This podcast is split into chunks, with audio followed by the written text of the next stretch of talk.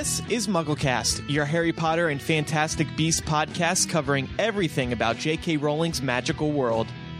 This week's episode is brought to you by Audible.com. Audible is the leading provider of audiobooks with more than 150,000 downloadable titles across all types of literature, including fiction, nonfiction, and periodicals. For a free audiobook of your choice, go to audiblepodcast.com slash mugglecast. Welcome to MuggleCast episode 280. Micah, Eric, and I are here this week, and joining us is Selena from Hypable.com. Yay! All of the back. listeners just like stood up and cheered. Whoa, why? All Right? No, because uh, it was me. No, no. No? Oh, Welcome back, Selena. we all love you that much, Selena. I oh, stood yeah. up and cheered. I'm. Thank you, Micah. I can always count on you. So uh, we have a little fun news to start out today's episode. Uh, this is July, and it's a huge month in the world of Harry Potter, uh, historically. And we're going to talk about all of the dates this day in history later in the episode. But this is also Harry Potter and J.K. Rowling's birthday month. They were both born on July 31st. So happy birthday, you two. You know Harry Potter's turning 35? Oh man, Yeah. I don't like that. it's I it's so it's so odd. He Yeah. turned fifteen when I turned fifteen, but somehow he's thirty five and I'm several years away. what is this sorcery? What is it's magic. this? Yeah, I, for some reason I don't like thinking of the character Harry Potter as an adult. I prefer thinking of of, of him always as like a 17-year-old. Well, yeah, of course. well, this is like this like is getting into exists in your memory. This just getting into those nineteen years later territory, isn't it? Like next couple years, he'll be as old as he was in the epilogue. Oh, Maybe. Yeah. But we'll be at the epilogue. Oh, Uh, when? When is No. that? There's a whole thing about it. September 1st, uh, 2017 at uh, King's Cross Station. bunch of Harry Potter fans going to go and uh, see if they can spot Harry, Ron, and Hermione as they let their kids. J.K. sounds- Rowling should show up there. It seems She only should right. totally, she should absolutely 100% show up. But uh, yeah, I mean, if anybody's looking for an excuse to go to London, that's as good as any. Um, And J.K. Rowling turns, I believe, 23 this year. So happy Mm. birthday Yes. to you. You You're going to make her blush again, Andrew. Oh, oh, we're gonna get to that later on. Something very big happened. If you don't follow me on Twitter, you, you may not know this yet. Something very big happened to me earlier this month. So we're gonna talk about that later on. But first, the news. Um, the Fantastic Beast cast is now in place. The final lead was found on July 10th. His name is Dan Fogler, and he is going to be playing Jacob, who is Newt's rival. And we also learned that he's going to be a muggle. Ooh. I love this. Do you guys Why? love this? I Why think it's amazing. Well, because we've never had a muggle in the story before. Well, if you don't count the Dursleys, you know. But I mean, this is going to be. This is just another clue that Fantastic Beasts is going to be a lot more, not realistic. I guess isn't the right word, but you know, a lot more gritty, real life kind of. You know, adults, muggles. Now, in the 1920, the period setting is going to be completely, uh, you know, I don't want to say off-putting, completely different. And the idea that a muggle could be a rival to a wizard zoologist. I love that. I think that's amazing. You know, or maybe he's a rival in a different faction, but just that muggles are a part of the story. Yeah. So we still don't know much about this Jacob character, but I was guessing in my Hypable article that maybe Jacob will be jealous of Newt's magical abilities because Well, you Newt- really loved the, like the, your theory that they were like lovers or something that didn't pan out.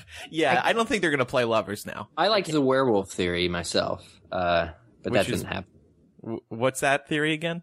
Oh, you know that he'd be played by same same guy who played Jacob, Taylor Lautner in uh, in Oh. Twilight, and they would be skin changers and have some fun in the full moon. But that that was just my my personal theory. I didn't That's a fan fiction waiting to happen. know anything about it. Um, So no, but Newt documents creatures, magical creatures. So how is Jacob going to be the rival? That's the question right Well, now. he's probably also documenting creatures, and he's trying to get the magical creatures noticed by Muggles because they're creatures, and he sees them. He's like, "Oh, a new species," and There and Newt is like, "No, you can't." that are magic that you can't see though. Like that's that's kind of like muggles are at a clear disadvantage. Like there's probably places uh and you know entire areas of the world that he just cannot see because I'm muggles just thinking, you know, cannot. surely every time like a dragon flies over a big city, someone's gonna look up and someone's gonna be like, "Hmm, what's that bird?" and then, and then you know maybe he's he's that, and he's trying to to make them known to Muggles, and Newt has to convince him not to. Mm. I don't know. I mean, I remember what happened with the Ford Anglia? Snape reprimands. Exactly. you were Harry and Ron. seen by no less than seven muggles. Uh, I just saw that. It's been Harry Potter weekend on uh, on ABC Family yet again, and uh, I love how many people I see on social media watching Harry Potter weekend, including Oh, my friend who's also a big MuggleCast listener, Elizabeth. She's always she's this weekend she's been Snapchatting it, tweeting about it. Yep. Yep, I get Snapchats all the time. People just drop what they're doing and spend the entire weekend in front of the TV. It's pretty cool. So, just as a reminder, Eddie Redmayne is going to play Newt. Katherine Waterston is going to play Newt's eventual wife, Tina.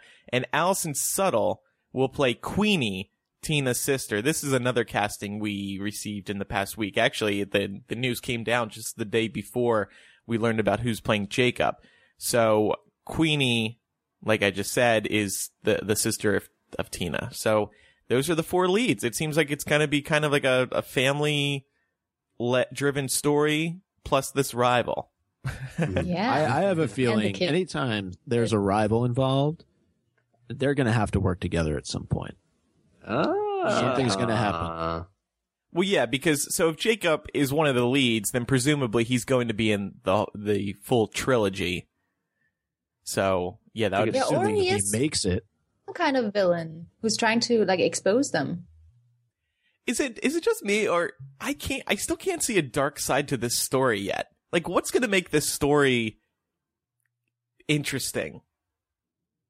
You know, The- the Well, big that's beast that's that's where my whole theory comes in. Yeah, yeah, yeah. Like like beasts escape and like threaten New York, and and then like Jacob, ha- no, what's his face? Newt has to like like save the Muggles, but make sure they don't find out. And then Jacob finds out, and it's this whole like Mm. you know exposing magic to New York in the 20, 30s. Like People have a right to know. ah, I don't, yeah, exactly.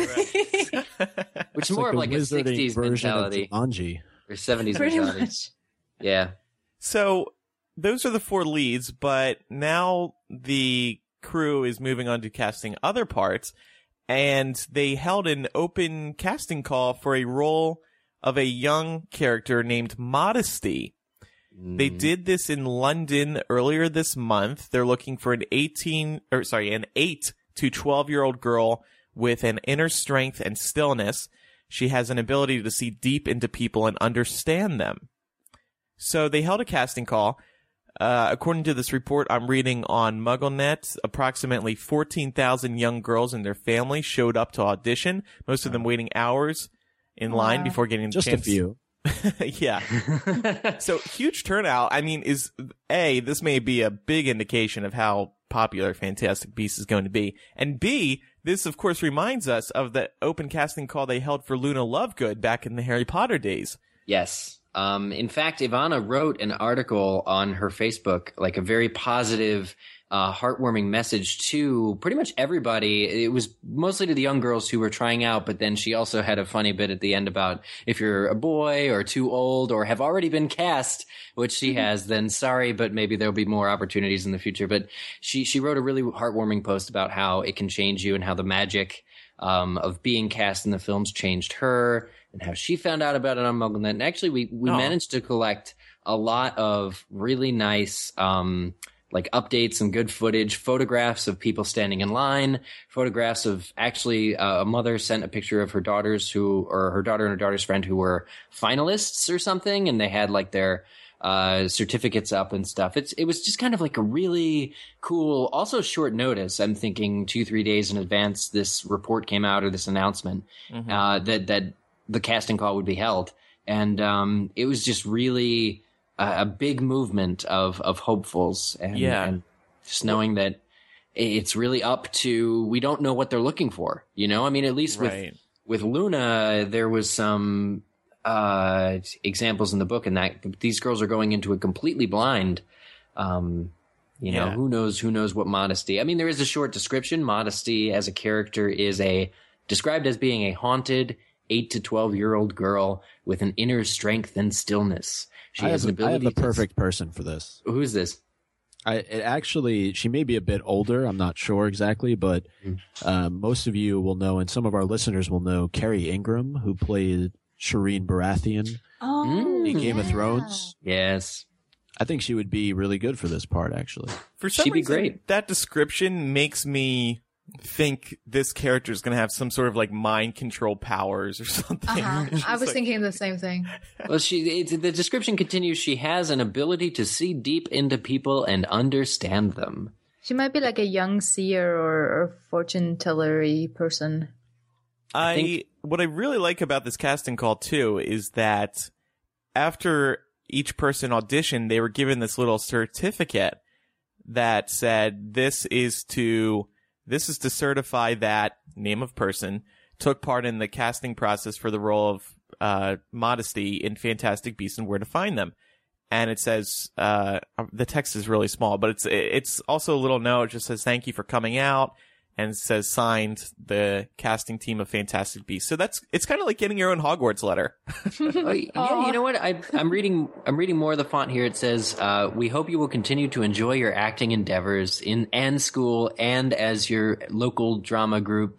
Something, something, something. Uh, cinemas next year. So this Enjoy is a movie very, cinemas very good. Yeah, yeah, yeah. Very good uh, pr- promo for the movie in general. I mean, And fourteen it's such a nice callback. Yeah, I mean, You know, because this movie luminary. doesn't strike you as being about children, right? It's like Harry Potter. It's like oh, who's going to be Harry, Ron, Hermione, Shane, uh, Seamus, Dean, Neville. You know, all the people, all the schoolmates, and everything. This movie seems to be much more adult centric, but there's still an opportunity for a child, an unknown uh, girl, to come in and and be that. part of the the film. All right, I we'll wish watch it was this me. space. Maybe we'll hear about the role of mod- modesty in the next month or so is callbacks happen. So So we're gonna we have more news to talk about today, including uh, Chris Columbus, the director of the first two Harry Potter movies. He's out promoting Pixels right now, and he made some interesting comments that I think a lot of people are for. Uh, but- Surprisingly. yeah.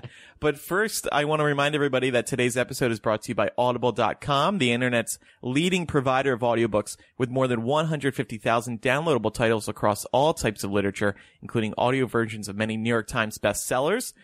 For listeners of MuggleCast, Audible is offering you a free audiobook to give you a chance to try out their great service. And today I'm going to recommend the book of the summer, maybe? I, I'm- I just said New York Times bestsellers. Go Set a Watchman ah, Uh-oh. the new book from Harper Lee, whether she wanted it out there or not. Uh, this audiobook is interesting because it was performed by Reese Witherspoon, Huh. who we all loved in Wild. yeah. Oh, I love that movie so much. Another book you have to read. Mm-hmm. So, uh, Go Set a Watchman is, of course, the sequel of sorts to To Kill a Mockingbird. Um, it has been very popular this summer. It broke records on Amazon. I believe it broke a record uh, previously held by Harry Potter and the Deathly Hallows. Oh, Yeah, it's true. I'm Damn it, Harper Lee. well, it's been eight years, but still. uh, here it is. Uh, Ghost of a Watchman gathered as many pre-orders as Deathly Hallows did on Amazon. okay. Wow. All right. So now we just have to wait for J.K. Rowling's, like in, in 50 years, her book about Harry and how he was a horrible person, and it'll. Right, that she it'll take probably didn't want released. So, uh, Ghost of the Watchmen, like I said, it's the prequel of sorts, or sorry, the sequel to To Kill a Mockingbird. It was originally, it, Harper Re- Lee wrote this first, and then something happened in Ghost of the Watchmen that the public, her editor was like, oh, let's do a story on this part. Yeah. And then that's how To Kill a Mockingbird came to be. So, uh, the reviews are good for this book, actually. There's been a little bit of controversy, but everybody's very interested in Ghost of a Watchman because this is Harper Lee's only other book. Mm. And it's a part of the To Kill a Mockingbird world.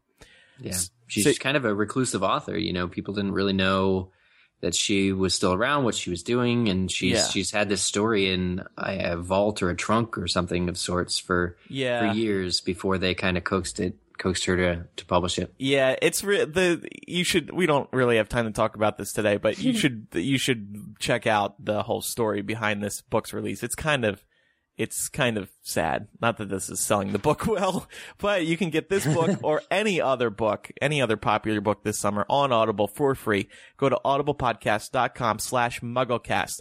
And uh, thank you, Audible, for your support of the show. Yeah. You know, Andrew, one thing uh, I just thought of when you were reading through the, the beginning portion of that ad, um, we've been around now for, for almost 10 years, but if, if you go back and listen, the number of downloadable titles available across the years is pretty interesting to see that, that, that it's gotten to 150,000. Yeah. And maybe Yeah. that's just from having transcribed the show, but the fact that, you know, it would go from like 50 50,000. to 100 to 150, it Yeah. makes us feel like we've been around for quite a long time. Well, it's because of audiobooks, I think, are growing in popularity, just like podcasts are growing in popularity.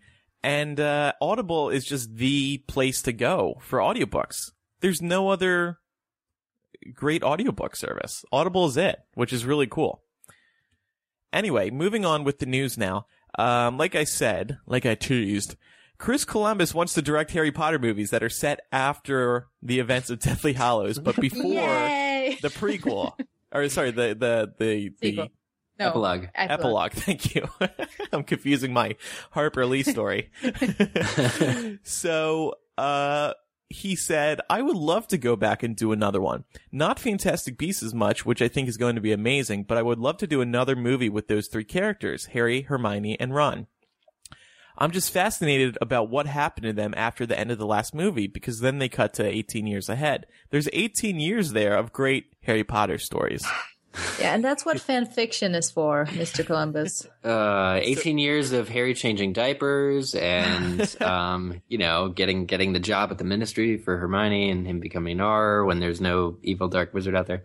Well, this I mean, I'm made sure- Amazing. this made Yeah. me think that he's right. There are actually interesting stories there because they all three of them did go to work in the ministry. But the question is, do we need it splat, you know, splashed on a screen and, and, and explicitly played out in front of our faces? Like, I don't know if we, cause I'm, you know, I mean, I'm, um, I, I, I make no secret of the fact that I'm more of a book fan than a movie fan. So just the fact that he would put these stories, even more of this imagination sort of filled world and plaster it on a screen and go, here you go. This is exactly Well, what it is. I'm like, no. would- If he were to do it, it would be without uh, source material written by J.K. Rowling. Unless she was involved. I mean, she, unless she was involved, but like She's you know, into so screenwriting now. yeah, she's also into playwriting. Um, but uh, I, I, uh, yeah, I'd, I'd be really interested um, in having like if Chris Columbus were to have done a, another Harry Potter film, that would have been. I Chris Columbus nice. isn't the worst choice. I think that's what most people are sort of in agreement on. I've seen comments on Hypable um, saying that if anyone was going to do it, it was him. I think that's an interesting. I, I, I really like. I I really like that. I like that he's feeling so far after Harry Potter because it's been 13 years since his last film came out. I mean, he produced uh, the third one and perhaps others, but uh, it's been so long and he still feels a connection to the characters. That's Yeah. really cool to me. Um, especially again after Harry Potter weekend on ABC Fan, watching the the first two movies on repeat with the bonus scenes stuck back in. Um, They are just- very magical, aren't they? Like, don't you think that his movies were really, like, I don't know, they had something something wonder wondrous about them. Harry's Wondrous World is a title. Yeah, as I wrote in the article, I mean, ar- arguably, this is the most, his two films, Harry Potter films, were the most whimsical of the series. They Mm. were. It's just, yeah, they were. it's just true. It's just a fact. Yeah, they I mean- captured some of that some of that wonder of the of the story. I think. And I mean, Chris's uh, entire range as a director ha- is is a good one. I mean, he also directed uh, like Mrs. Doubtfire and Rent, which are are quite different and still emotional. They have cores, but they deal with bigger issues. Um, so And don't he could forget Home Alone. presumably. Yeah. And Home Alone, yeah. Well, yeah, so he Harry he, Potter he could Meg. deal. I want to see Joe Pesci and and Daniel Stern in the uh, Wizarding World as uh, as like sort of Mundungus Fletcher knockoff. um, but uh, uh, Yeah, but I, I mean, you're right. I mean, he has that ability to create those types of movies. Thinking also to Night at the Museum, and and uh, even the, I'm looking right now at his IMDb. I didn't know he did Percy Jackson, but again, that's in the same type of Oh, he genre. did. I didn't know Yeah. that. I don't think he directed it. he was a producer. producer. Oh. Okay. uh, but he was involved in some capacity, and I think that knowing that he has that ability uh, to possibly help tell the story after Deathly Hallows comes to a, a conclusion But- would be interesting. But yeah, I, I was going to add a but too, and, and that is I, I'd rather it come directly from J.K. Rowling in some sort of written format. I think that we feel that way at, at this point that we don't necessarily need another film or another series of films. And I think, you know, the fact that we're even getting them with Fantastic Beasts is, is great. But uh, as far as Harry's story, I, I- I feel like I'd, I'd want to hear directly from Joe. And I, I think a lot of us thought that we would be getting that with Pottermore. Uh, and, and we all know that we have differing opinions on it. But g- generally, the sense, at least that I've gotten over the years since Pottermore has been around, is that it hasn't quite fulfilled expectations.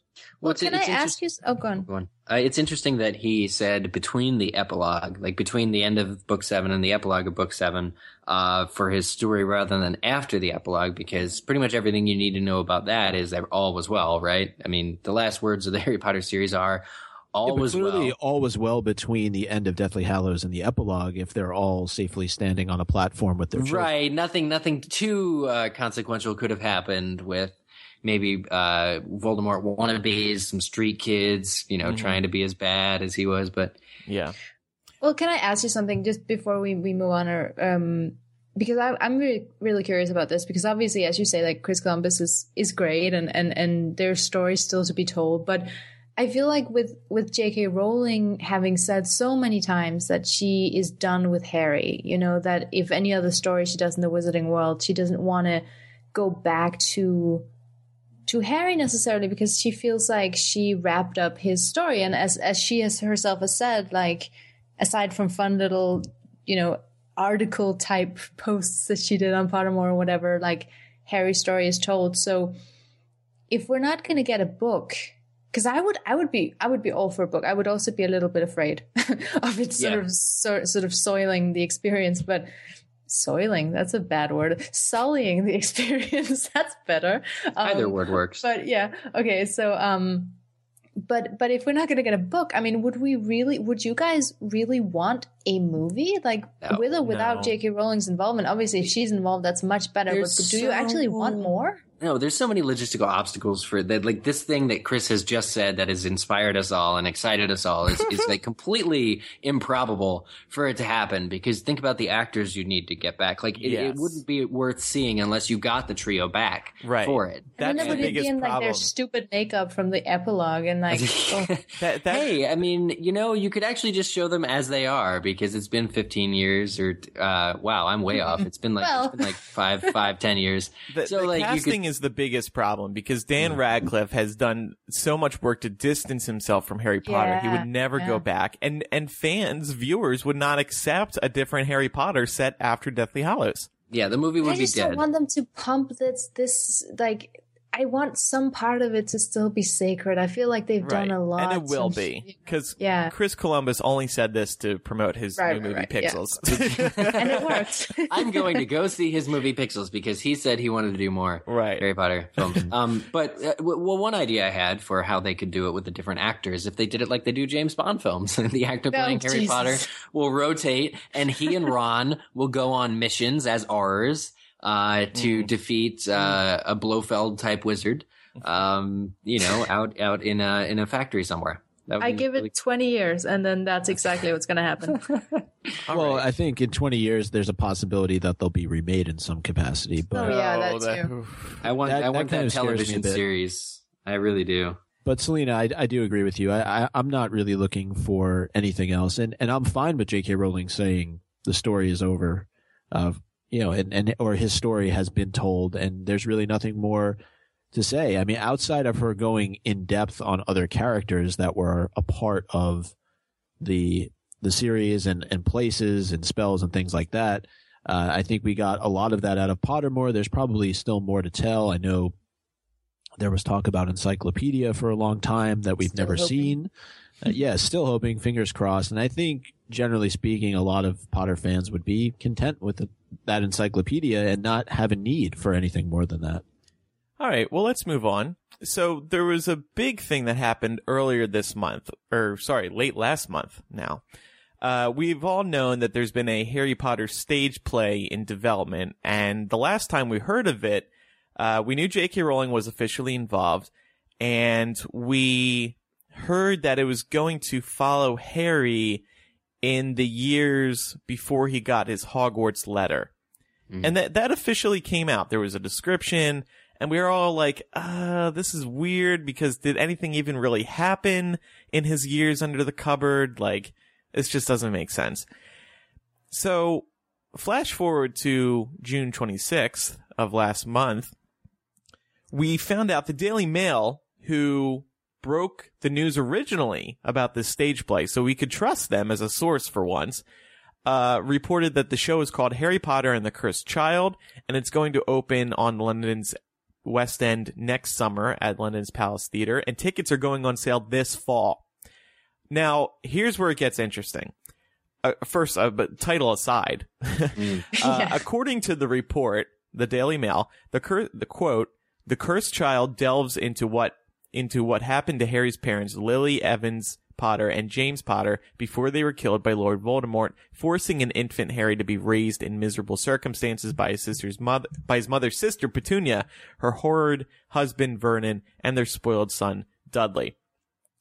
Now, so this sounds like a prequel of sorts. It's going to follow Lily and James. That's awesome. That was super Sure. exciting. But then J.K. Rowling, so everybody started saying, "Oh, it's a prequel. It's a prequel." It sounds like a prequel. This is a trust. I mean, we can. Tr- I believe we can trust the Daily Mail in this case. But then, flash forward to a couple days later, after J.K. Rowling starts hearing people say, "Oh, it's a prequel. It's a prequel." She starts saying on Twitter, "Guys, it's not a prequel. It's not a prequel." yeah, not only that, she says it like 20 times. she did like twenty separate tweets, right, Selena? She did. Yeah, yeah, yeah. It was very, very funny. Um, it was very funny because like we started, you know, you wrote up the post and like, ah, this is, you know, about James and uh, or Petunia and Harry's time with with the Dursleys, and then um, there was some kind of update, and I was like, oh my god, new new stuff, new stuff. It's not a prequel, so I like changed the entire post, and then you see it, and you're like, uh, no, Yeah. and it all goes back, and then the day after, J.K. Rowling releases this slew of new tweets about it, and it's just a big mess. I, I, the the other thing is that there was an official description about this play out over a year ago. So why not just come clean about what it is now if you already announced what it was a year and a half ago or whatever? Well, did Yeah. they announce that? Like, did that come from Daily Mail? Or did that come from them? No, that came from J.K. Rowling officially. Mm-hmm. I'll, I'll try Okay. to pull up the statement, but she had she made an announcement after the Daily Mail had broken it uh, two December's ago. Okay, so how how do we think this is can avoid being a prequel? She's Or is J.K. so Rowling adamant. screwing with us all? Uh, I'm gonna ta- I'm gonna table that option because because of her her fiery resistance. Uh, didn't she say it really really isn't a prequel? Not a prequel. Not at all Yeah, yeah, yeah. it is an anti prequel. Okay, what is an anti prequel? Let's if if we if you wrap our head An around anti what prequel is. prequel is a sequel, but unless an- Chris Columbus is directing it, let's a not. story that's against telling the the backstory would be an anti prequel. Here, to here's me. here's what um the statement was back in December 2013. I believe it was 2013. What was it like to be the boy in the cupboard under the stairs? This brand new play, which will be developed for the UK theater, will explore the previously untold story of Harry's early years as an orphan and outcast. Featuring some of our favorite characters from the Harry Potter books, this new work will offer unique insight into the heart and mind of the now legendary young wizard. A seemingly Okay. ordinary boy, but for one whom destiny has plans. but so that's prequel. like that, that's Well, that's obviously a and for me, I mean, I've always felt if it's Harry before he gets his Hogwarts letter, there's almost no story there. how could you tell a story? Uh, it's it's it's unclear how often characters like Dumbledore checked up on him. Uh, although well, it we would know probably that, just be him and, and the Dursleys and him trying to make his way and going to school and being like, I wish I was a special boy. You know, those kinds of things, like typical Hollywood twist type stuff. yeah, And then what's with the title? Harry Potter and the Cursed Child. Harry Potter is the Cursed Child, right? yes, isn't he? I mean, I thought it should just be called the Cursed Child because, I, and I actually like I would like that title if it were I have The a theory. the Cursed Child. Go But on. Go on. I just want to say because because we talked a lot about this is one of the things on on Hypable as well, and then I'll shut up after that. But um, I was thinking a lot about this, like what the hell? This is totally redundant. But then I thought, if it is kind of like in the past, right? And if it is kind of let's let's pretend like our definition of prequel isn't like J.K. Rowling's definition of prequel. Um, I think that that much is clear. That much is already reality. so so so this would take place at a time where when if Harry was a baby, um it would take place at a time where they were still trying to figure out which child was cursed. Was it Neville? Was it Harry? Was it some other kid? Like who is Trelawney's prophecy talking about? So it would be Harry Potter because Harry Potter is the character where it's it's all centered around, but it would be and the cursed child because the cursed child is like a mystery. Like who is the cursed child? They don't know. We know, but they don't know. I, I That's thi- So that's the only thing I could think. Gosh, calling it Harry Potter and is just going to sell more tickets. It's that simple. It- Exactly. It, comes exactly down to that. You could Yep. call it But I can't. I can't live with the fact that it You, would be. you, a I know I can't either, Selena. I feel my heart hurts, but you could call it the Cursed Child, just the Cursed Child. Uh, so and so presents the Cursed Child. West Or End. Harry Potter is the New production. yeah, yeah, yeah. Or just call it Cursed Child. Have everyone in the entire world know, because everyone who follows the internet, whatever, know that it is the next Harry Potter iteration, that it's a Harry Potter play, that it's called The Cursed Child. It almost loses something if you're calling it Harry Potter and The Cursed Child. Not to mention the redundancy. It's just, it should be The Cursed Child, a look at uh, the famous boy wizard before he was a famous or a wizard or, you know, and just a boy. Unless we've got all of this wrong and it's something completely different, and we're Tell you just going to be so surprised. It's not a prequel. So the other thing, and Yes, why is. I don't want to spend too much time on this, is because we're supposed to be. They said we're going to hear more in late July, and we're recording on July 26th. So knowing our luck, th- they're going to officially announce all the details on July Yeah. Welcome to MuggleCast, episode 281, uh, recorded the next day. So, um, so yeah, they did say s- late July. So uh, we may be hearing more details about this soon. I, w- I want this to be a prequel. But, but by definition, it is a prequel. Whether she wants to view it that way or not, it, it, it just. I, I looked up the definition of prequel just so I have Ooh. Merriam-Webster on my side. It says a Don't prequel. say anything you're going to regret here, Micah. I know that she didn't quite tweet you back the way she tweeted Andrew back, and you might be angry, but don't say anything you're going to regret. well, it's not like Take she's coming on needs the show a anyway. dictionary. Yeah, exactly. I'm going to tweet that at her after the uh, show. So You're a cursed child. It's a literary, dramatic, or film work whose story precedes that of a previous work by focusing on events that occur before the original narrative. A prequel is a work that forms part of a backstory to the preceding work. Well, that's why I think this description is BS. Like, I think it's, I know, I know, like, it came from them, but then, then they've changed their minds. Like, then it's something different. I really believe that if she says it's not a prequel, it's not a prequel. Like, I really believe it. I don't think it, it if it huh? involves, if it informs even a little bit of the plot, uh, that leads, that is like, I know. prior to leading into the it's a mystery. if this is if this is about Harry Potter at all, it is by definition a prequel, or would seem to be. But here's here's more of J.K. Rowling's own words on the subject because there's one tweet that I think is a little uh, uh, not ominous but like ambig- ambiguous. Um, it says it will tell, an, she says it will tell a news story which is the result of a co- collaboration between writer Jack Thorne, director John Tiffany, and myself. And then she says to answer one inevitable and reasonable in parenthesis question why isn't cursed child a new novel she says i am confident that when audiences see the play they will agree that it was the only proper medium for the story so she's saying that prequel or not that that whatever this is whatever this cursed child is this story could n- for some reason by design could not have been told on paper. And mm-hmm. that makes me wonder what kind of And really, unfortunately, it's not a musical. I would, I would pay to see that. we have three Harry Potter musicals. That's each true, and they are amazing. hours long each. So uh, that's that's covered. But I don't know, guys. I really feel like my stand, like my final stance on this is that when she says it's not a prequel, it's because it's no, it's in no way ties into Harry's story. So either it's him befriending like some kid in school and being off on like totally non-magical adventures, or it's not about Harry at all, and the title is just kind of, I don't know. I think I think she's she's right, and I think J.K. Rowling's sort of brilliant way of of making us believe one thing and then turning out to be another thing is like what's happening here, and we're going to be totally surprised. I think it's going to be coming down to semantics. Okay, I- so that's no not so fun. well, we'll we'll find out soon, hopefully. Mm-hmm. Harry Potter and the prequel. That's what the Yes. stage play should have been called. Harry Potter and the not a prequel. Our final news item for today is about Pottermore. So, Pottermore unveiled Deathly Hallows, the final book in the series, on June 23rd.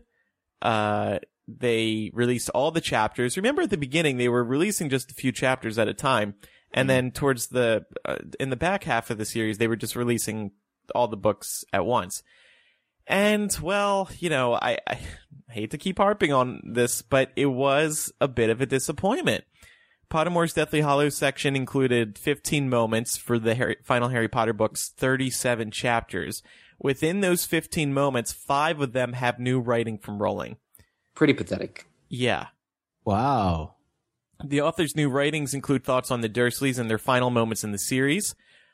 Uh, J.K. Rowling wrote, I wanted to suggest in the final book that something decent, a long forgotten but dimly burning love of her sister, with the realization that she might never see Lily's eyes again, almost struggled out of Aunt Petunia when she said goodbye to Harry for the last time, but that is, but that she is not able to admit to it or show those long buried feelings.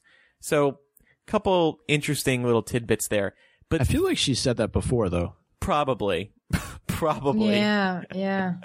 So five things out of the 37 chapters. This is the last book. This is the book that everything else was supposedly leading up to. right. I you There's would have you would have copious amounts of evidence of p- pre-planning and be like this is why this happened this is why the camping was so long this was why you know i, I really wanted some in-depth personal in, insight analysis into why the seventh book is the way that it is Yeah. um well, and think about about how the many big moments in Deathly Hallows. Uh, I'm, I'm not blaming J.K. Rowling. I No, guess I'm no, blaming no. Pottermore. Like, how about on Dobby? Why didn't? Why wasn't there something cool about Dobby?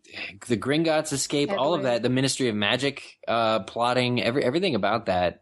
Really, there was so much. There's there's a richness of the story in there Well, where you could go think- further into detail. Do we think either she is saving it because we're still holding out hope for the damn encyclopedia, Yeah. or is it really just a case of Pottermore clearly wasn't the success that they thought it was going to be, and they just want to wrap it up? I th- I think it's I think there's we shouldn't discount the possibility that Pottermore because it has to continue to exist it's a company right? It has to continue to exist and put out content that they're going to go back and add more moments in for previous chapters. I'm not sure if there's like a precedent uh, for them doing that before with other things but like it's been confirmed that we It'd be were really supposed funny to if they get did and no one a knows. Patro- that we were supposed to get a Patronus test. Somebody, I think even J.K. Rowling, J.K. said Rowling that has was said in the works multiple times now that a Patronus. Yes, a Patronus test. So- and the they closed the series without that on Pottermore. It's something that is, I mean, if we're going to take her at her word, it's going to be developed and, and put on there in the future. So perhaps there will. This was just the sort of the first run through the the series of books, and Well, you'll get so- more writing from J.K. Rowling. Uh, going, go on. they they I wrote to Pottermore and I said, "Is this it in terms of Deathly Hallows?" Uh, and they said more original content is coming to the site in the coming months, but this is all that they're releasing for Deathly Hallows. So, yes, they'll add the Patronus test, but is that going to come inside of a chapter? I don't think so. I think they're going to Maybe add it'll it'll come outside. on Harry's birthday. Oh, maybe that's a nice thought. But- Random guess. getting back to I, this surely was not the original plan. The original plan was release a few chapters at, at a time for every book, include some good stuff. You know, even at the beginning, the stuff was fine. It wasn't fantastic. It was, but it was good. It was kind of cool. Like I remember what Minerva McGonagall maybe backstory But was sure- like one of the Yeah. first. Things. Surely the plan back several years ago in 2011 wasn't okay. And with the final book, we're going to release all the chapters at once and release five things written by J.K. Rowling, and that's it. For, for in terms of that book, That that book was too many years in the making for there to only be five things to say about it. right, Uh, especially that she hasn't already said in interviews and stuff. Like I get that, but yeah. there So has to be more. Well, so more is coming to Pottermore, but it's Mm-hmm. just in terms of the books, this and this is what Pottermore said to me. This is it.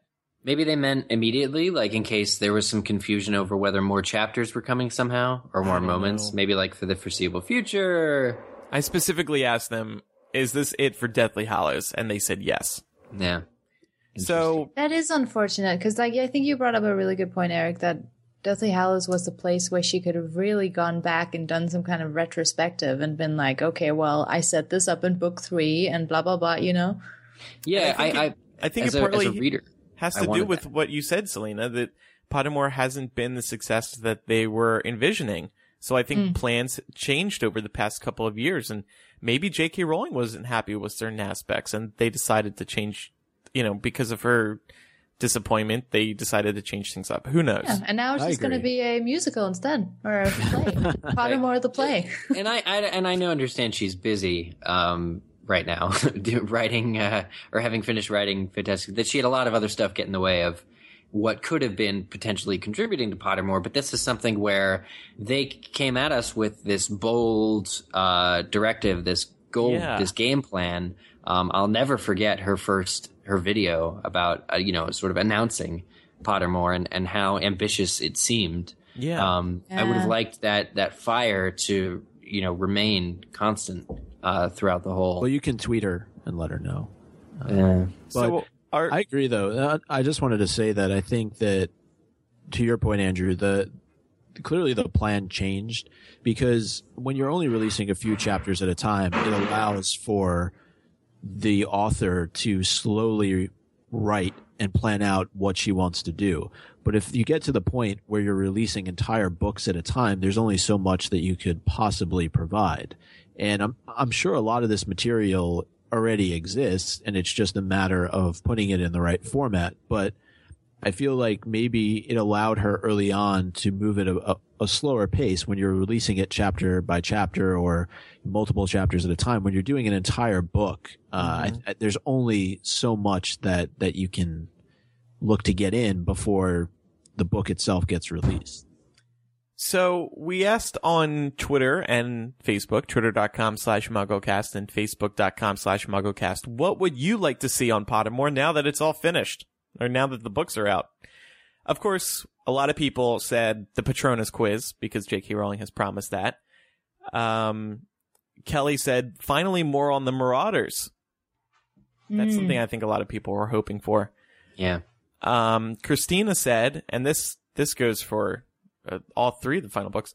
I'd love more chapters for book f- five and six. Patronus quiz, history of Hogwarts, maybe a better search option. Mm. Um, a Twitter account called Harry Potter Forever said excerpts from the textbooks used at Hogwarts. That would be cool. Totally agree. Nicole said, I would take any quiz, really. Who would my friends be? What Quidditch position should I play? Who died so I can see th- Thestrals? um, and then those were from Twitter over on Facebook. Ashley said, and this was the most liked comment on our Facebook thread, more moments. Those seemed rushed. And I like the idea of 19 years later moments. Also, lists of characters' Patronuses and meanings behind Patronuses, like did like they did with wand cores and such. Maybe details on how the love potion would smell to different characters. An interactive Marauders map, like a virtual tour of Hogwarts. God. So Ashley had a bunch of ideas. Um, and Debbie echoing, uh, Christina on Twitter, need many more moments for books th- five through seven. And Sabrina said, I was really surprised there wasn't a moment for 19 years later. Seriously, like that's nuts. That's the last you get. That's the. In That's fact, true. that really upsets me because she has to, I think, own up to the fact that she didn't end the book with Scar. Um, because she said she would for years and years and years and years and years and years and years and years. And then it was like, oh, by the way, I changed my mind. In like an interview, she was like, ah, yeah, it didn't really work out. But I wanted to hear all about how the original end of the books was going to be Scar. So just call it Potterless and move on. The Wow. final moment should have just been a page that just had the, the word scar. Thanks for uh, joining Pottermore on Scar. this Scar. journey. Scar. So thank you to everybody for those responses. And that's it for Pottermore. So we're going to play favorites this week. Micah had a good idea based on some of our uh, discussions this episode. Yeah, and uh, I can't remember over the other 279 episodes if we ever did this, but um, it does tie into the discussion we were having earlier about Chris Columbus. I wanted to know favorite director of the Harry Potter films. Obviously, there have been four, right? Chris Columbus, Alfonso Cuarón, Mike Newell, and David Yates. David Yates. I uh, think we probably have, but like Pottermore, our ideas can change over time. Mm. My current, I, think Alfonso Cuarón was the most innovative director for the Harry Potter series because of what he did. He laid the groundwork for the remaining films in terms of the the look the look of the film hmm. series. But my favorite director was David Yates for what he did, particularly with Half Blood Prince and Deathly Hallows Part 2. I mean, those films were just, I, I loved those movies because they really brought a sense of darkness to the Harry Potter film series and a sense of urgency. I mean, the war, directing that war, I think in Deathly Hallows Part 2 was just incredible. So, Very Oscar worthy. Mm-hmm. Eric, Um, who's your favorite director? I will. I will go next. I'm going to also agree. Actually, David Yates. Um, Chris Columbus is a is a very very very close second uh, for me because he's the man who had to work with the producer for the first time. You know, basically creating and and the way that he heralded the children. Uh, you know, basically getting what he needed out of them. Because if you look at the performances, it takes a really patient and strong guy to be able to. You know what? I'm changing my answer to Chris Columbus. It's Chris Columbus for all those reasons I just um, the the fact that he was able to do it first and and that it was so heartfelt and and all of that. I, David Yates is extremely competent, and I love some of the shots uh, from the later films, like the one in uh, Grimmauld Place, where I think it's in movie five. It's looking up the stairwell, and different people are coming out of the rooms, like Fred and George are up above. Ginny's looking down. Like some of those shots just really blow me away. But Chris Columbus for being able to do it first, um, and and and doing it so well, I think working with those those young that young talent. Chris yeah, we heard a lot about how how difficult it was for Chris and the rest of the crew to balance, ra- uh, you know, letting these kids be normal kids, but also starring in this major film. You know, Yeah. you know, they could only work for a certain number of hours per day. Uh, they had to get school schooling while on set, so it it was a massive struggle. In addition to directing, you just had to let these kids be kids. Hmm Selena, who's your favorite director? Well, I was um I was thinking about this because because uh, as as I said earlier, as we established, I'm not the the biggest fan of the movies. Uh, not because I don't think they were fantastic pieces of of technical prowess, but because, and I have a lot of respect for David Yates. I have a lot of respect for what he did, but I'm gonna have to say Chris Columbus, and it's not actually because I I, f- I mean I feel like those movies were very very like wow you know it's christmas it's magic it's home alone. Like it was almost too too much of of chris columbus you know what i mean? Mm. But what i do feel like he did capture best was the spirit of of magic you know the spirit of wonder. I feel like there's a lot of things that i really really did like about the later movies but one of the things that i never really felt was it's, it's like I was gonna say I never forgave them, but that's that's a bit melodramatic. But was the fact that that the magic was turned mechanical. Like I feel like in the spirit of making things darker and making more sort of correlations to real life and making the kids feel more like real teenagers, it was almost like they sacrificed, in my opinion, the magic in favor of little gags and, and, and, and making the wands look like guns and making like the staircases you know that was that was Chris Columbus's fault but making the staircases move like wait Whatever wait you know like on hinges instead of actually like in the books where it was like oh on a Tuesday they led to another floor. Um and that magic Chris Columbus did it best so I'm going to give it to him but none of them got it the way I wanted it. So I am going to say nobody. And Wow. hide Okay. Damn. Wow. Well, Damn. you gotta Alright. be honest. You know what? You're 10 years That's in. true. You That's can't fine. be beating around. Hey, you know what? I think a lot of people would agree with you too. So I mean, I That just, was my it's just because I love the book so much, guys. You know? that's Cool. totally fair. Micah, how you gonna top that? Uh, well, I I would have to agree uh, with Chris Columbus. Uh, th- you know, he really introduced the series uh, Mhm. from Mhm. uh, a, a movie standpoint, and he he did a great job. I mean, for all the points that have already been raised, I, I think he created the true sense of magic uh, that Yeah. was lost in some way as the series progressed. And I understand that the characters are getting older, but I, I still think that looking back, he just he had a way of of bringing it to life that none of the others did, and I get it. If the kids were younger, maybe it feels a little bit more uh, whimsical. That was a word that was used. I think Eric used it, or or Andrew did. But the other I thing did. is, you did okay. Uh, Mhm. He kept it. Uh, he kept it very close to the text Mhm. and it, it- by far any of the a- any of the other um, movies, uh, Sorcerer's Stone and Chamber of Secrets were the closest to the text, and I get that they were also The the, shortest. shortest, Yeah, books. the- however, yeah. However, there were definitely things that could have been included. I, I think that there were things created in later films that could have been taken out uh, that were that were never even in uh, the the series that could have been replaced by things that fans of the books were really looking forward to seeing. And I agree with Andrew um, about Alfonso and what he did, but him cutting the entire Marauders backstory, which I'm I'm sure was not you know his decision alone. Uh, you know, for me, I I can't kind of give him the nod.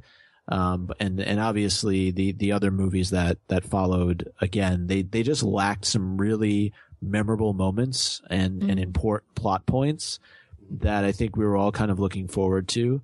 Um, and, and even the fact that David Yates and, and the crew split the final film or final book into two films and still didn't really get everything in from a backstory standpoint. Uh, I, I felt like Dumbledore's backstory was very rushed and, and sometimes hard to follow, especially Mm. for those who may not have read the books. I'm still Um, confused Grindelwald and Gregorovitch. So- Yeah. I, I thought it was just the flashbacks and, and you know the, the the sort of the experiences Harry's having and Voldemort's having. It's it was Oh, just gosh. it was Snape's quite confusing. Um, yeah. So anyway, I, I'd go with I'd go with Chris Columbus. Yeah, I do want to give a little bit of credit to Mike Newell just because I feel like he's so often overlooked. I know, you know, Goblet of Fire is not very many people's favorite movie or book, but I do think there was some there there was a bit of that sort of wonder in that movie. You know, like Mm, I love magic as, He as recaptured dumb as it of it. was. yeah, yeah. He got he got back some of what uh, was dropped on the cutting room floor of the third movie. especially with the Yule Ball. Uh, yeah, it was. There was. Yeah, was good. the- The Quidditch World Cup was good. Just throw in Christmas. short. If you throw in Christmas, everything works out. But you know what? Yeah. Did, did you throw? Did you put your name in the Goblet of Fire? That just ruined everything. That was, that Oh, But was then you had in the did you- third one, you had things like this. it. This heart is where you truly live. Like they all have their flops. This heart, you know all about the madness within. What, what are you? What are you? Seriously? What? Um, you know, I, I have to say, I'm I was surprised going through the movies for the very first time. I was surprised how well Part One worked. Deathly Hallows Part One. Mhm. Uh, there's like there's that movie. that that movie actually works. The pacing is actually good, and the camping isn't as annoying as it is in the book.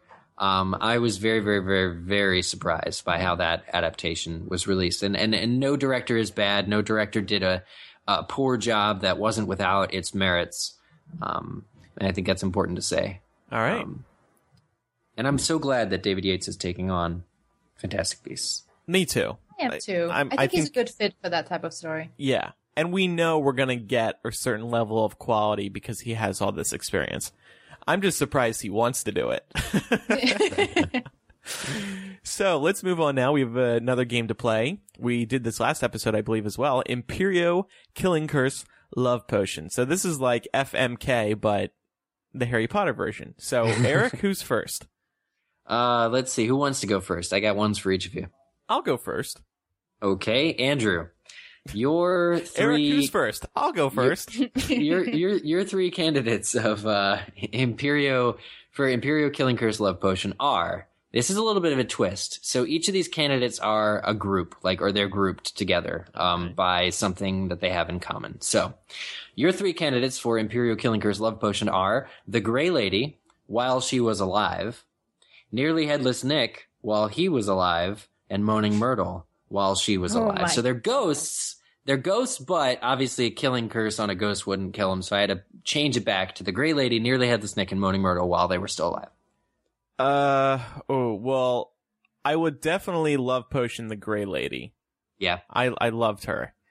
Um, I would Imperio. Who were the other two? Nearly Headless Nick and Nearly Headless Nick and Moaning Myrtle. I would Imperio Moaning Myrtle because she is annoying. And So you uh, would just shut her up? yeah, Shut her up. and Poor I, Nick though, he hasn't done anything. I know that's what makes this tough. I mean, he's, He's such so a like a sweet. yeah. He just Uh. wants to eat food and like be merry. Wasn't there like a uh, nearly headless Nick plot that J.K. Rowling cut from Chamber of Secrets or something? I think so. I'll I'll Uh, kill him because I'm still angry about her doing that. well, just make sure you you slice his head clean off this time. Properly. Clean off. He'll, he'll thank you in his afterlife. Yeah. nearly headless. How can you be nearly headless? Like this. Love it. All right, who's One next? episode you guys do should just be like an entire recital of one of the movies. I bet you could do it. I, I agree. I totally agree. Uh, Micah, you go next. Okay, Micah, All right. Your uh, your group here, your grouping, as you will soon find out, is uh, barkeeps. So you have Madame Rosmerta, Tom the bartender, and Aberforth Dumbledore, bartender of the Hogshead. Uh, how do you do have a shared love of goats there, so you Killing need Curse. to think about that. and true. love potion? Mm. Well, I, I would Imperio Aberforth, um, so Uh, through him I could control the goat. yeah, oh there you yes, go. then you would be I the would- Goat King. I, I would, would watch kill that Tom. movie. because uh, it, Tom is just not What? important. That's And- I agree with that. Oh. Yeah. Yeah, and and Love Potion, Madame Rosmerta. obviously. All right. She's already had an Imperio thrown her way during the series, so don't want to do that to her again. But um okay, great. and turn. uh Selena, you have Quidditch players. Oh, fun. Uh okay, so your Imperio Killing Curse love potion is Oliver Wood, Cedric Diggory, Ooh. and Harry Potter. Oh my goodness. Well, I'm just gonna write off Killing Curse Cedric because of Uh, Twilight. what? Sorry. You're not going to give him a reprieve? Come oh on. no, hell no. Um, he was annoying even before that. So He's attractive. Uh, he is a Hufflepuff, though. You But know I mean, come on, loyal. guys, guys. Sean, that's not even his name. Um, I was going to say the actor there. Sean Uh, Sean Biggerstaff. No, Oliver Wood is one of the most underappreciated hunks of the Harry Potter series. So I think I got got a love potion that guy. Yeah, And he then sits in his I didn't- all day and devises new strategies for them to practice. Yeah, no, yeah, I've just changed my mind. I can't Imperio Harry because he can get out of it. So I'm going to play a little bit strategic here. Love Ah. Potion Harry, Boy Who Lives. There you go. Sorry, Ginny. And I'm way too into this, guys. This is awful. And I, I would Imperio Oliver Wood and um, just leave it at that. Yeah, that sounds All good. right. Cool. It's horrible. Like Imperio people, what would you do with them? like, that's, let's not go you down that thread. Yeah. That was a, that was a good set of uh topic uh, characters. Thank you, Eric. Thank you. So now it's time for this month in Harry Potter history, our limited event segment for for all of 2015, which I think it actually works well since this is also the 10th anniversary year of MuggleCast uh, as of next month. So, like I said at the beginning of this episode, July is a huge month in Harry Potter history. Uh, and we're going to run through them all now. First of all, July 2nd, 1998 was the year, was the, was the, was when Chamber of Secrets was released in the UK. One year later, on July 8th, 1999, Prisoner of Azkaban was released in the UK. And then, July 8th, 2000, Goblet of Fire was published in the US and UK. Now this I was a that. this was a That big was release. Yeah, for for every, this was kind of the the first major release. First of all, it was published in the US and the UK on the same day. This was the first time that this happened for a Harry Potter book. It was the first midnight release, and it was also the final book where J.K. Rowling was working under a deadline. You guys may remember that she felt rushed while writing Goblet of Fire. And um, after that, she said, "Look, I'll finish these books when I feel like they're finished. I'm not going to commit to a deadline," which was really smart. Do you guys remember what? I know Micah wasn't at a midnight release. Eric, were you for Goblet of Fire? No. Oh, you weren't either. Hmm, just me and Selina, huh? Yeah. Selina, Just where were you? Hardcores.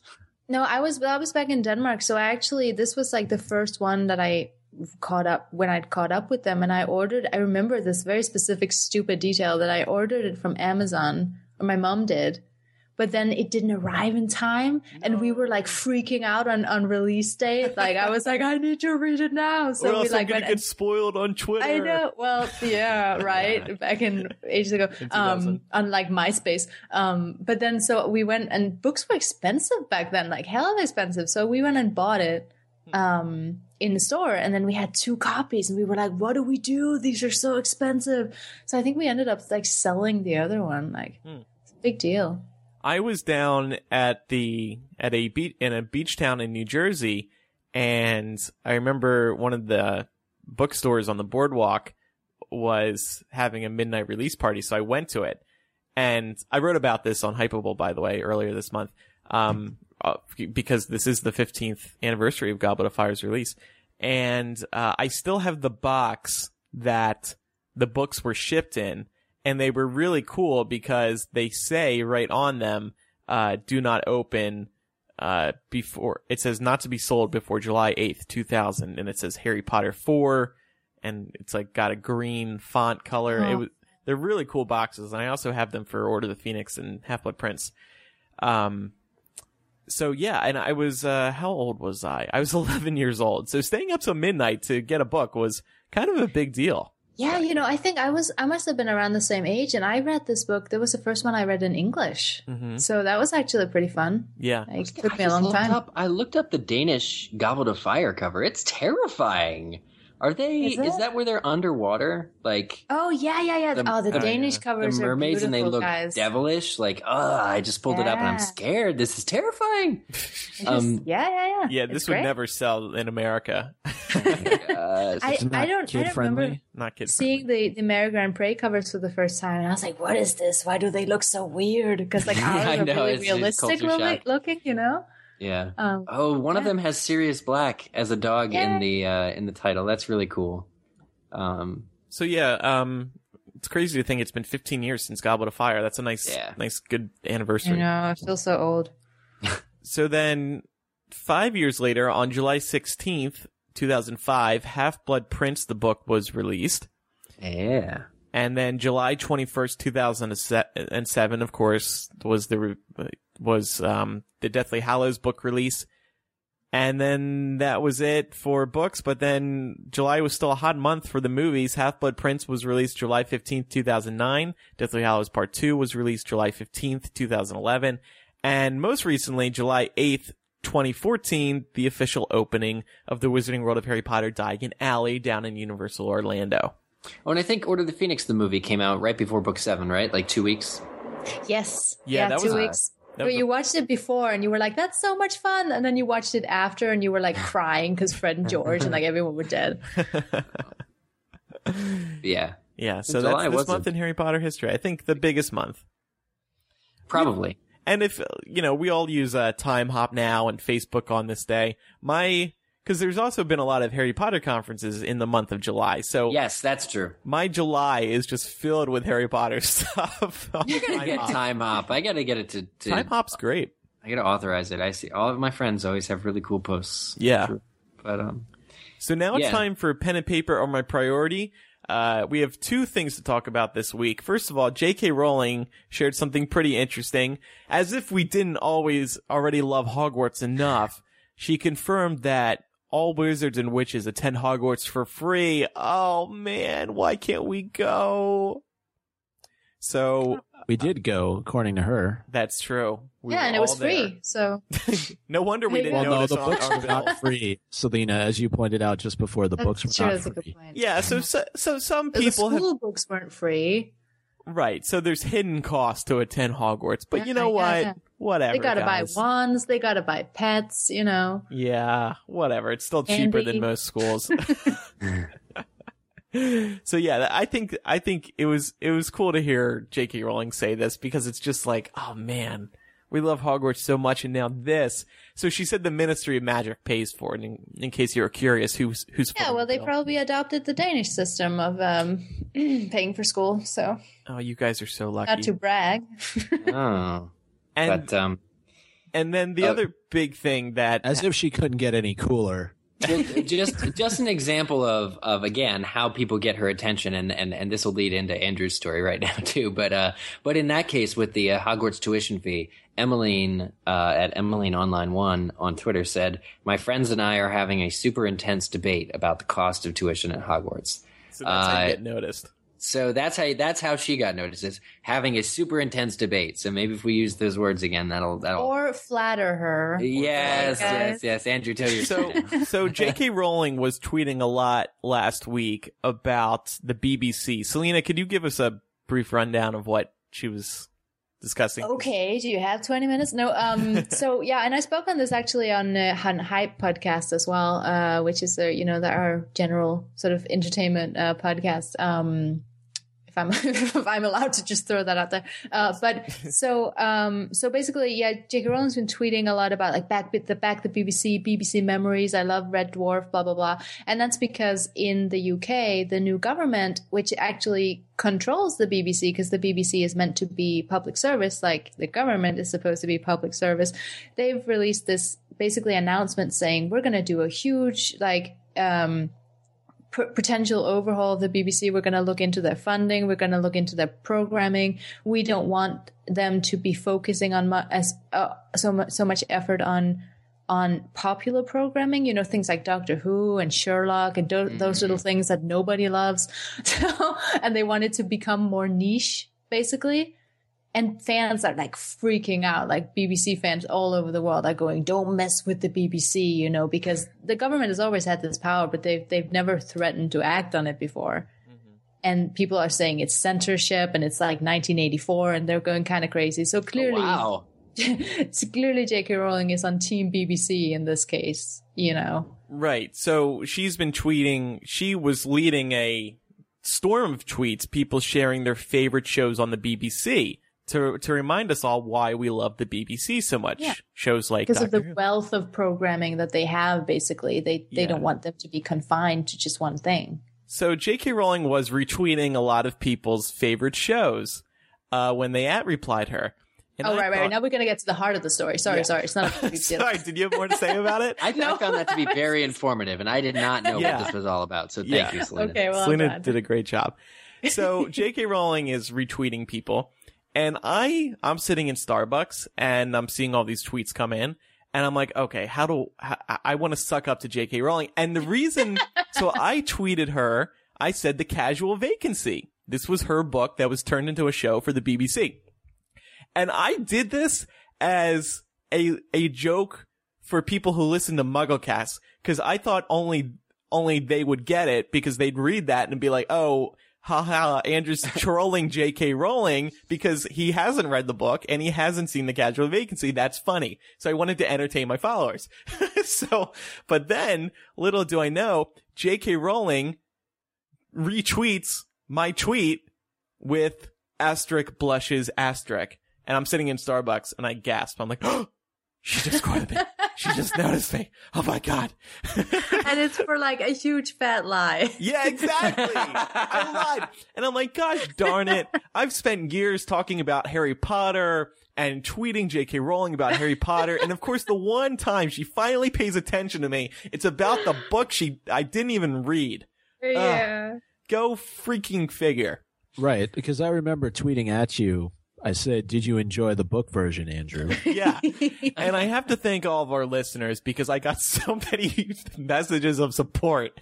Everybody was very happy Yeah. that she finally noticed me.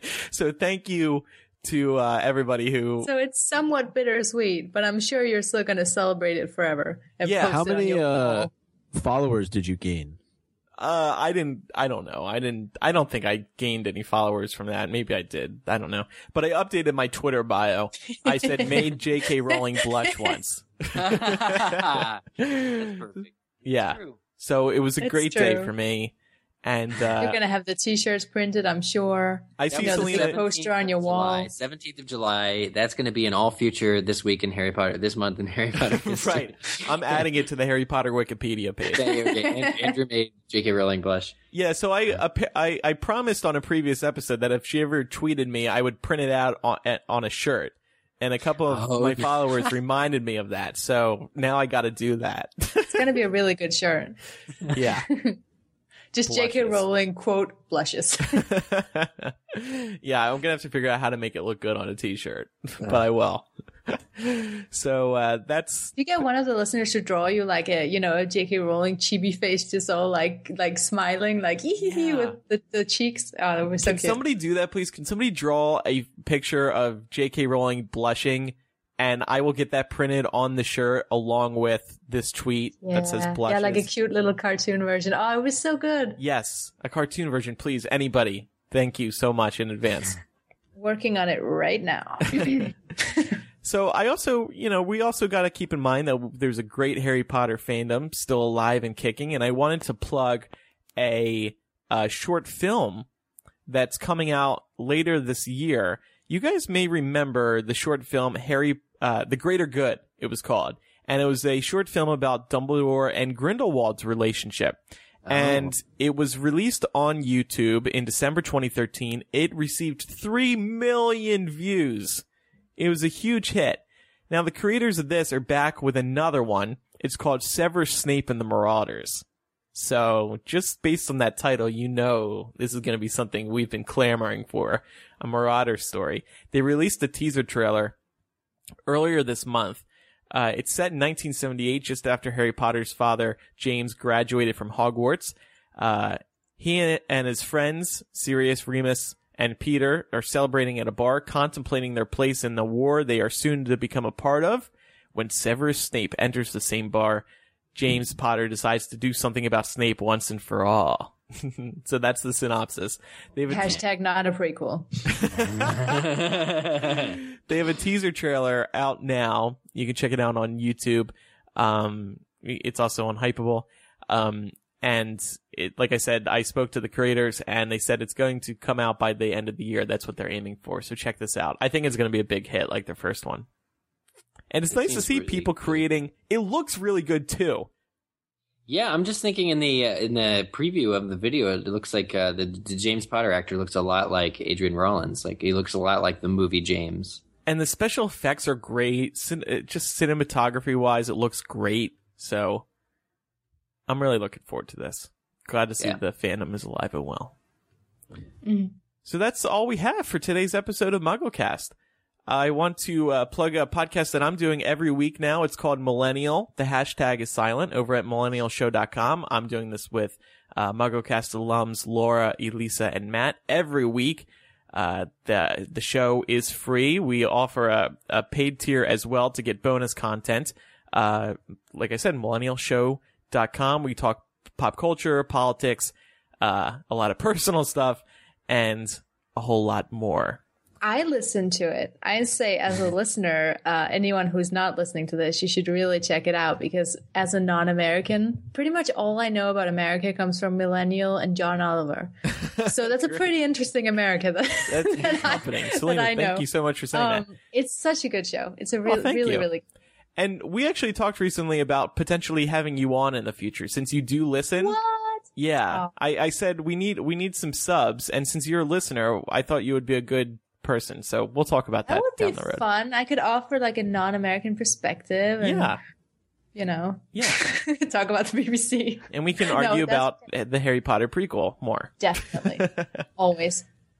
And uh, Eric and Micah, do you want to plug Game Yeah. of Thrones? now would be a good time to just mention that at the end of this month uh, in Orlando, Florida, uh, close to the Wizarding World of Harry Potter theme park, there will be GeekyCon, the first ever GeekyCon, but formerly LeakyCon. So there will be uh, a version of Mischief Managed Entertainment or Incorporated's convention, typically Harry Potter uh, specific or limited by the title, and this time it's it's broader. It's a broader convention, but Micah and myself and Zach, who co-host Game of Owns, will be there to do our Game of Thrones podcast as well as Game of Thrones programming. But I've seen the schedule, and I can guarantee people that there are still a lot of Harry Potter themed, Harry Potter centric uh, panels and programming and discussion taking place at the Orange County Convention Center. So basically, from next Wednesday, which is the 29th, is their Evening in the Park event, um, separate ticket event, which I will not be at. But on the 30, uh, 30th, 31st, 1st, and 2nd is the convention. And I know Mike and I will be there. And if you are a MuggleCast listener in the Orlando area, there's not a specific meetup that we've been able to organize, but in general, we'll be there and we would love to see you. And if you see us and happen to be there, don't uh, hesitate to come and say hello. Yep. The the show specifically is on Friday, July the 31st at 2 p.m. Um, on the main stage, we're actually going to be joined by uh, David J. Peterson, who invented the Dothraki language. oh, so, awesome. for those of you And Game of Thrones fans, I Yes. always think Valyrian's like a better, like he invented, or uh, you know, Valyrian, which is much nicer sounding. Um, and I don't know. Valar Morghulis. There we go. so we look forward to seeing you if you're in the Orlando area. Oh, and if you're not a Game of Thrones fan, we have the perfect show for our perfect uh, panel for you prior to our main stage event. Uh, we'll be doing at noon on the same day, not on main stage, on a on a separate uh, panel room. We'll be doing Westeros 101, which is like your introduction to the Game of Thrones series. So you could actually, in one day, figure out all you want to know about Westeros and then attend our most current. Actually, you know what? You'll be spoiled. Don't do that. But we're we're both at at 12 for the Westeros 101. And if you have been watching and are keeping up on Game of Thrones, check out our uh, main stage show at 2 p.m. By the way, that reminds me, I ran into a listener of ours who's been listening to MuggleCast forever named Gabby uh, at a Barnes and Noble in a random town I used to live in, of all places, uh, late last week. So shout out to you, Gabby. She's a huge fan. She listens to uh, Millennial and a couple Hypable podcasts now as well. But uh, she her gateway was MuggleCast, of course. So shout out to you. It's always nice hearing uh, that from listeners too. Even over at Game of Owns, they say, "Hey, you know, I've been listening to you for for a decade, and and next month is is going to be the, as you said earlier, the the tenth anniversary of of MuggleCast being a thing Right. that exists, and that That's insane, guys. 10 years. Can you just like, that's crazy. 10 years. Of Where has the time podcasting. gone? I know. how are we going to celebrate it? podcasting is, is, is having its second wind right now. You know? I think we That's should what I love most. Yeah. We should just re-release Andrew. You should just re-release the first episode ever as a new episode. But let's play it Uh, in the background the entire time we're doing episode 200. We Oh, so we could- could do we could do a podcast episode. you could respond to yourselves. We could do a podcast episode commentary episode. Oh, I love this part when I sniffled or coughed. oh, as we all did so often when we were teenagers. yes, yes. Our voices have deepened. Our love for Harry Potter has only grown. What else has happened? In case there are listeners out there who have been with us since the start, since the first couple, we'll we'll, we'll extend it first couple months. Uh, there leading into the fourth movie release, our first live show in New York, all that good stuff that happened back then. Um, for those of you who have been with us that long, thank you. Next month's celebrations will be all about you as much as us because I think it was really our first listeners who helped shape the show. Too. Absolutely. Yeah, we'll we'll do some cool listener feedback stuff over the next month. So keep so speaking of that, keep an eye on twitter.com slash mugglecast and facebook.com slash mugglecast because we will be asking you guys questions and we would love your answers. Thank you everybody for listening. As always, you can go to mugglecast.com for everything you need to know about the show. And uh, we'll be back next month in August for our 10th anniversary special. Bing. With J.K. Rowling. Not with J.K. Rowling, Oh. unless Sweet. unless we talk. I talk to her about the casual vacancy again. Maybe she'll pay attention to me again. We'll see. Thanks everybody for listening. I'm Andrew Sims. I'm Eric Scull. I'm Micah Tannenbaum. And I'm Selina Wilken. See Micah, next- did you just say your name differently? Tannenbaum. Did I? Tannenbaum. I don't know. Maybe I cut out a bit. Tannen. Boom. Sorry. Go for it. All right. Boom. See you everybody next month. Goodbye. Bye. Bye. Bye.